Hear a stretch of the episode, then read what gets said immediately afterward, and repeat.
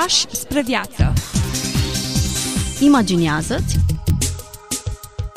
Descoperă Caută. Trăiește. trăiește. Trăiește Fii liber. Pași spre viață Bine v-am regăsit, dragi ascultători, la o nouă întâlnire. Bun regăsit, îi spunem și pastorului Ghiță Mocan, prezent în emisiunea noastră. Mă bucur să ne reîntâlnim. Ne reîntâlnim uh, în preajma unui uh, autor cunoscut pentru unii, dacă nu a fost cunoscut pentru unii, va deveni după această emisiune, nu mă îndoiesc, Jonathan Edwards, un uh, nume, iată, din zona evanghelică de data aceasta. Așa este. Jonathan Edwards s-a născut în anul 1703, s-a stins în anul 1758. Am spune, după cum se trăiește azi, că a trăit puțin, a murit prea devreme. Dar, ca și cum parcă ar fi știut că se va stinge relativ devreme, a fost extrem de activ în viața lui, în slujirea lui. Jonathan Edwards este cunoscut mai ales din cauza trezirii spirituale care a avut loc în America. N-am menționat că s-a născut în America, a slujit în America, că bunicul lui a fost păstor, că mama lui a fost fică de păstor, a apărut pe lume și a crescut, a copilărit așadar într-o familie cu uh, un bagaj, cu o moștenire spirituală uh, care și-a pus amprenta asupra micuțului uh, Jonathan. Ei bine, America acelor timpuri, a secolului XVIII, era uh, o țară, un continent care încerca să-și găsească drumul, iar influența europeană s-a văzut inclusiv din punct de vedere religios, uh, tocmai prin uh, confesiuni precum presbiterianismul, din care el a făcut parte inițial, congregaționalismul um, și de asemenea metodismul și alte confesiuni ieșite din reformă, din reforma care s-a petrecut, cum știm, începând cu secolul XVI în Europa. Ei bine, Jonathan Edwards de mic a fost un copil precoce. Se povestește despre el, biografii lui uh, spun că la vârsta de șase ani a început studierea limbii latine, când copiii noștri în România încep abia să studieze limba română. Apoi la 10 ani a început să scrie și cu un anumit talent se dovedea că are condei, fapt confirmat mai târziu. Scria despre insecte, despre științe naturale, mintea lui era activă, ridica multe întrebări și se remarcă încă din fragedă copilărie spiritul său de observație. Astfel, uh, el se întreba, bună oară, din ce cauză avem doi ochi și dacă avem doi ochi, de ce nu vedem dublu? Pentru că avem doi ochi. Astea sunt întrebările din copilăria Ce lui frumoase Edwards. întrebări! De ce munții văzuți de la distanță sunt albaștri? El așa îi vedea. Pe când în realitate nu sunt. Iată iluzii optice observate de un copil. Era atras de bio- botanică, zoologie, fiziologie, geologie, astrofizică, cum am spune noi astăzi, și alte subiecte. De asemenea, în tinerețe a avut mai multe experiențe spirituale, aș remarca doar una dintre ele. A citit într-o zi 1 Timotei, capitolul 1, versetul 17, unde avem o doxologie, unde Apostolul Pavel spune a împăratului veșniciilor, a nemuritorului, nevăzutului și singurului Dumnezeu să fie toată cinstea și slava în vecii vecilor. Amin. Una dintre frumoasele doxologii ale Noului Testament. Atunci a avut parte de o experiență spirituală pe care o va descrie mai târziu în cuvintele. În sufletul meu a coborât un sens al gloriei ființei divine cu totul deosebit. Deosebit de tot ce am experimentat înainte. Am îngenunchiat și am cerut lui Dumnezeu să mă facă să mă bucur de el și m-am rugat cu o deosebită afecțiune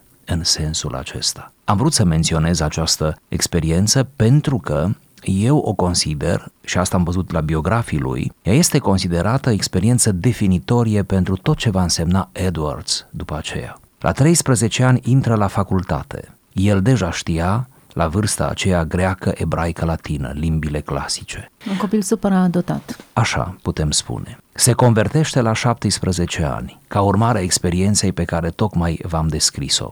Iar atunci, tot atunci la 17 ani, absolvă facultatea fiind primul, premiant. Apoi studiază alți doi ani teologia, iar la 19 ani este aprobat ca predicator. De la 19 ani a început să predice, chiar înainte de a-și termina studiile teologice în Biserica Presbiteriană din New York, unde a stat 8 luni și apoi s-a căsătorit, la, la 24 de ani a fost ordinat pastor, ce să mai spunem despre el, a preluat destul de devreme, la vârsta aceea, imediat după 26 de ani a preluat biserica pentru că decedase tatăl lui și a avut o familie fericită cu 12 copii. Wow, wow, wow, asta da familie. Am vrut să adaug și acest detaliu. Bineînțeles, în, în urma lui au rămas câteva scrieri extrem de importante, el fiind considerat la nivelul Americii și a istoriei culturale Americii ca una dintre cele mai strălucite minți din punct de vedere filozofic și teologic ai acelor vremuri. Printre cărțile pe care le-a scris, cea mai bine cotată de către specialiști se numește Emoții religioase. A apărut și în limba română, de fapt câteva cărți ale lui sunt deja în limba română, iar această carte a fost publicată întâiași dată în anul 1746. Vorbim, iată, de o carte de maturitate. E profundă această carte și edificatoare pentru că discută una dintre frământările lui Edwards după ce deja va fi avut succes ca predicator, după ce deja sălile vor fi fost pline și mulți oameni se predau Domnului, cum spunem noi în limbaj evanghelic, adică aveau parte de convertire, de obicei convertiri spectaculoase, cu lacrimi, cu manifestări cumva spectaculoase ale acelui moment, încărcate emoțional. Edwards, în sinceritatea lui și pentru asta trebuie mai mult să-l apreciem, și-a pus întrebarea cât de corecte sunt aceste uh, emoții. Așadar, în tratatul acesta, pe care nu putem să-l citim integral la microfon, dar probabil că reușim să-i determinăm pe ascultător să-l citească, în tratatul acesta, care e compus din două părți, în prima parte autorul arată cum emoțiile religioase pot să devină un fals, pot să devină niște idoli, niște proiecții ale minții noastre, niște scopuri în sine și atunci ele sunt dăunătoare. Atunci ajungem în situația în care doar simțim lucruri înalte, dar nu ni se întâmplă nimic, nu produc schimbare. Atunci când ele vin din exterior și doar din exterior, când nu există o determinare interioară puternică, când nu se produce niciun miracol pe dinăuntru, atunci aceste emoții sunt trecătoare, ba chiar iluzorii, ba chiar cultivă în mintea noastră impresia că suntem bine, că îl cunoaștem pe Dumnezeu. Deci în prima parte, în prima parte demolează dacă vreți tot edificiul acesta potențial negativ al emoțiilor. În a doua parte, care este mai lungă decât prima, vorbește despre emoțiile autentice, adevărate, arătând că nu-L putem cunoaște pe Dumnezeu, cum vom și cita de îndată un fragment, nu-L putem cunoaște pe Dumnezeu fără o implicare emoțională profundă. Prin urmare, emoțiile sunt legitime, sunt necesare și cunoașterea lui Dumnezeu are loc pe fondul unor emoții puternice, cum vedem la toți mari oameni ai Scripturii, iar Edwards îi menționează pe rând, și apoi cum vedem și la marile personalități ale istoriei. Deci, cartea sfârșește prin a aproba, să zic așa, emoțiile religioase, doar că le așează în coordonatele uh, lor corecte, adică o emoție religioasă este legitimă atâta vreme cât reflectă o mișcare interioară reală, autentică. Interesantă perspectivă, destul de nouă și proaspătă. Haideți să pătrundem în acest volum și să vedem uh, concret ce spune Jonathan Edwards. Religia pe care o pretinde și o acceptă Dumnezeu nu constă în dorințe slabe, amorțite și lipsite de viață, care să ne ridice doar cu puțin deasupra nivelului indiferenței. În cuvântul său, Dumnezeu insistă mult asupra faptului că trebuie să fim plini de râvnă cu Duhul, cu inimile puternic implicate în lucrurile religiei. Romani 12 cu 11. Fiți plini de râvnă cu Duhul, slujiți Domnului. Deuteronom 10 cu 12. Ascultă, Israele. Ce alta cere de la tine Domnul Dumnezeul tău decât să te temi de Domnul Dumnezeul tău, să umbli în toate căile Lui, să iubești și să slujești Domnului Dumnezeului tău din toată inima ta și din tot sufletul tău. Și, capitolul 6, versetul 4 și 5. Ascultă, Israele, Domnul Dumnezeul nostru este singurul Domn. Să iubești pe Domnul Dumnezeul tău cu toată inima ta, cu tot sufletul tău și cu toată puterea ta.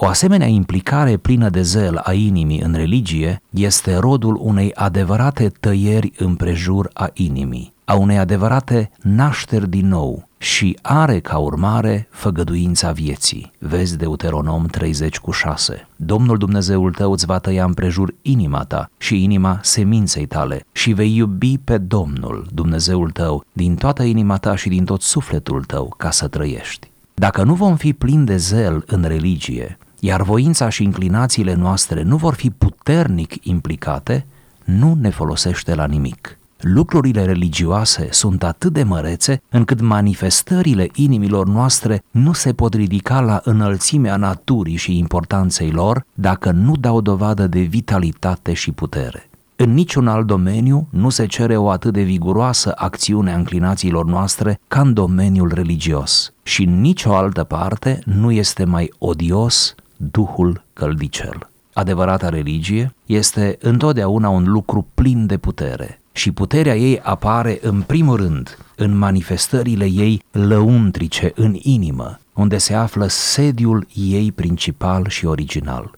De aceea, adevărata religie este numită puterea Evlaviei, în contrast cu manifestările exterioare ale ei, care sunt doar o formă a ei, așa cum ni se spune în 2 Timotei 3 cu 5, având doar o formă de Evlavie, dar tăgăduindu-i puterea. În inima celor care au o religie sănătoasă și solidă, Duhul lui Dumnezeu este un duh al emoțiilor puternice și sfinte. De aceea se spune că Dumnezeu nu ne-a dat un duh de frică, ci de putere, de dragoste și de chipzuință, 2 Timotei 1 cu 7. Iar aceștia, atunci când primesc Duhul lui Dumnezeu, în influențele sale sfințitoare și mântuitoare, sunt botezați cu Duhul Sfânt și cu foc, prin puterea și fervoarea manifestărilor pe care le implică Duhul lui Dumnezeu în inimile lor. Și despre inimile lor, în care este la lucru harul, se poate spune că ard, așa cum se spune despre ucenici în Luca 24 cu 32,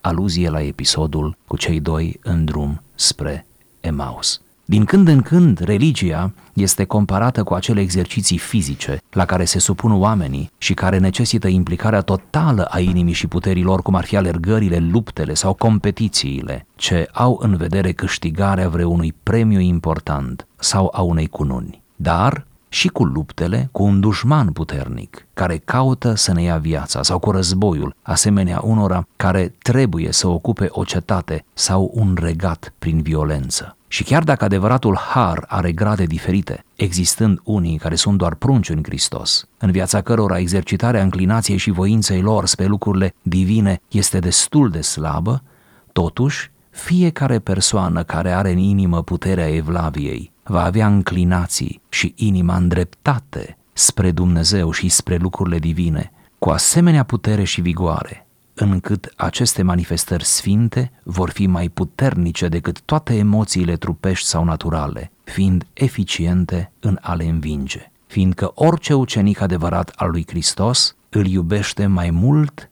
decât pe tată sau pe mamă, pe soție sau copii, pe frați și surori, case și pământuri, da, mai mult decât propria viață.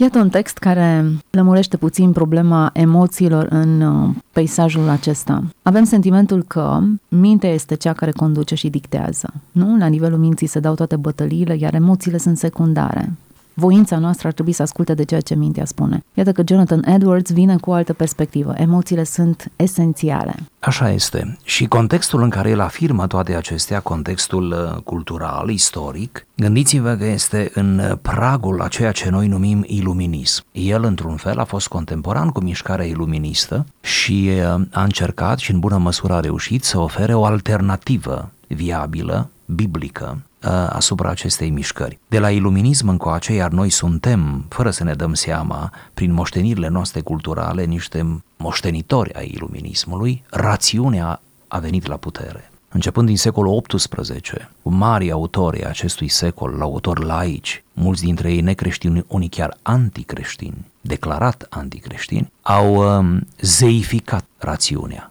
ori noi, mai ales în epoca aceasta științifică și tehnologică, în care totul pare posibil, riscăm să avem serioase probleme în trăirea credinței, câtă vreme trecem totul prin rațiune și considerăm rațiunea ca fiind singura în stare să dea mărturie despre credința noastră, să valideze credința noastră și, într-un fel, ajungem, uh, parcă fără să ne dăm seama, să vedem în credință o simplă acceptare rațională a unor adevăruri a unor concepte, a unor dogme uh, și așa mai departe. Jonathan Edwards vine cu ceea ce lipsea creștinismului de atunci și mă gândesc că lipsește în bună măsură și astăzi, vine cu această căldură a uh, evlaviei. vine cu această uh, revalorizare a emoțiilor, arătând că mediul natural, normal, în care se naște și crește credința, în care până și ideile și rațiunea înflorește, este mediul acesta al devoțiunii, al pasiunii, al mișcării lăuntrice către Dumnezeu, care este o, o mișcare profund emoțională.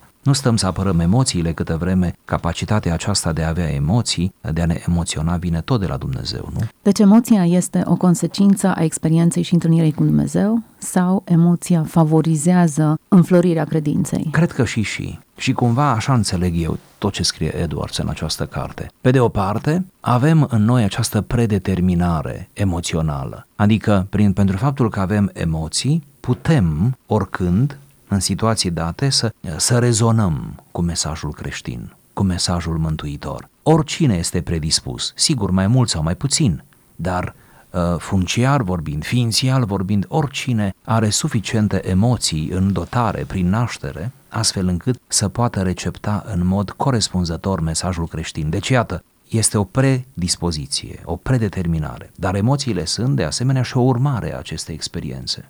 Nimeni nu povestește despre propria convertire în termeni reci, în termeni distanți, în termeni raționali. Deși vorbește despre o zi, despre o circumstanță, despre oameni reali, nu? despre texte reale, despre... Toate se ancorează profund în realitatea istorică a propriei vieți, dar întotdeauna cine povestește despre convertirea lui nu-și găsește cuvintele, nu-și găsește adjectivele, va căuta mereu cele mai potrivite cuvinte și va avea senzația că nu le găsește și va sfârși prin a spune că nu poate să exprime în cuvinte ceea ce a trăit atunci, pentru că emoțiile în ultimă instanță nu pot fi exprimate în cuvinte. Totuși, în textul acesta, Edwards nu vorbește despre orice tip de emoție. Emoția aceea facilă, simți doar un gâdilat interior, fără să aibă de-a face cu intelectul și fără să te cuprindă cu adevărat în întreaga ta ființă. Așa este. Ba din potrivă, el spune că emoția religioasă, emoția provocată de întâlnirea cu Dumnezeu în planul credinței, este cea mai înaltă emoție. Și nu este o a doua ca ea, identică, ci toate celelalte emoții evident pozitive, de bucurie pe care le trăiește omul de-a lungul vieții, toate sunt secundare, toate sunt într-un registru inferior acesteia. Deci, Perspectiva de la care pornește Edwards în această carte, Emoții religioase, este că cele mai înalte trăiri ale omului, cele mai, am putea zice, cuprinzătoare, de pline, sunt atunci când omul se află înaintea lui Dumnezeu, într-o stare perfect conștientă, asumată, iar emoția declanșată de această întâlnire și de această trăire cu Dumnezeu este o emoție care îi cuprinde întreaga ființă. Din perspectiva lui uh, Edwards, intelectul nu este exclus, rațiunea nu este exclusă, ci toate sunt oarecum legate în mod armonios în această emoție profundă și complexă. A avut loc o pervertire a emoțiilor noastre de am ajuns să le disprețuim sau să le socotim cumva mai degrabă inamice ale rațiunii un conflict între minte și inimă, de pistăm, mai degrabă decât să le socotim aliat în credința și în intelectul nostru. Da, cred că a avut loc uh, o depreciere a emoțiilor, o înțelegere greșită a lor și aș spune că principala cauză este tocmai uh, acele experiențe ale noastre personale a fiecăruia când am văzut emoțiile manifestate greșit sau în exces. Cred că le disprețuim adesea și le vedem ca un accesoriu al vieții și punem rațiunea mai presus decât s-ar cuveni să o punem, din cauza că nu prea am văzut manifestări autentice uh, ale emoțiilor în jurul nostru. Am văzut poate prea multe excese și atunci uh, ne este greu să mai credem în validitatea acestor, uh, acestor trăiri. Dar e suficient să ne uităm nu doar în cărțile lui Edwards sau alții, care dezbat fenomenul religios din perspectiva experienței, nu? Ci să ne uităm în întreaga scriptură, în Vechiul și Noul Testament, bunăoară în Vechiul Testament. Cine ar putea să conceapă că psalmiștii ar fi scris psalmii pe care noi îi avem în scriptură fără o încărcătură emoțională aferentă, fără entuziasmul acela? Cum s-ar fi putut scrie psalmii aceia? Și Merg mai departe întrebându-mă cum ar fi posibilă o căință autentică atunci când greșim înaintea lui Dumnezeu, fără o încărcătură emoțională necesară, legitimă, sau cum am putea să ne exprimăm bucuria mântuirii dacă nu printr-o stare emoțională absolut necesară, care ne asigură deopotrivă mediul, cât și continuitatea trăirilor noastre. Dacă ne mutăm în Noul Testament, care nu conține psalmi, cum conține Vechiul Testament, ne uităm în epistole, bună oară în epistolele pauline, dacă vreți, în epistola către Filipeni, care este o epistolă a bucuriei, în care apare des cuvântul bucurie, scrisă de apostolul Pavel ce se afla în detenție pe atunci. Și totuși transmite și îndeamnă biserica din Filipi să se bucure să se bucure de Domnul, de cuvântul lui, să se bucure de toate resursele pe care Dumnezeu li le-a dat deja, să se bucure de propria lor comunitate. Mereu trebuie să găsim argumente și motive uh, pentru bucurie, pentru că așa cum știm și deja asta ne învață psihologii, un echilibru emoțional face posibilă apoi performanța noastră în toate domeniile. Să încercăm o restaurare a emoției. Dacă nu doar exprimarea ei precară, ci inclusiv neînțelegerea propriilor emoții ne face să o situăm undeva la, la coada um, trăirilor și experiențelor umane, o depreciem, haideți să încercăm să o punem în, în standardele ei, acolo unde i-a fost destinat să fie. Pentru că eu nu cred că Dumnezeu a creat sufletul omenesc mutilat sau cu anumite partea aceasta, care e o componentă atât de importantă, i-a scăpat cumva din mână și a zis, ok, asta va fi un fel de, de sabie care va plonja asupra noastră. Din contră, cred că putem să folosim emoțiile și ele pot deveni un aliat al nostru, atât în exprimarea credinței, cât și în înțelegerea ei. Dacă îmi permiteți termenul activare sau a activa, aș spune că noi ne putem activa adevăratele emoții, cele mai înalte, spirituale, prin câteva exerciții spirituale pe care poate uneori le uităm sau le, nu știu, le abordăm în mod sporadic. Cred că rugăciunea ne furnizează emoție suficientă. Cred de asemenea că lectura devoțională a Scripturii, subliniez devoțională, nu cu gândul de a face o predică, nu cu gândul de a găsi argumente într-o polemică, ci lectura aceea cu minte, anonimă, zilnică a Scripturii, cred că și ea ne furnizează emoție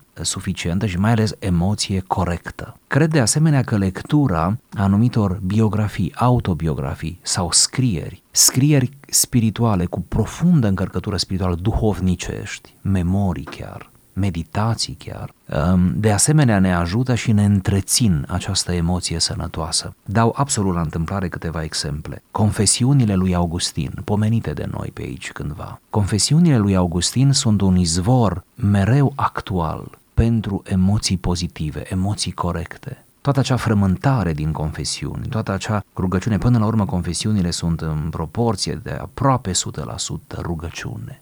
Cam tot ce exprimă el acolo transformă în rugăciune, îi adresează lui Dumnezeu. Ehm, de asemenea, ehm, Imitatio Christi, urmarea lui Hristos, a lui Thomas de Kempis. Apoi ehm, alte scrieri de, de această factură din primele secole sau din evul mediu, Meister Eckhart, Stanley Jones, Oswald Chambers, chiar C.S. Lewis anumite cărți de ale lui.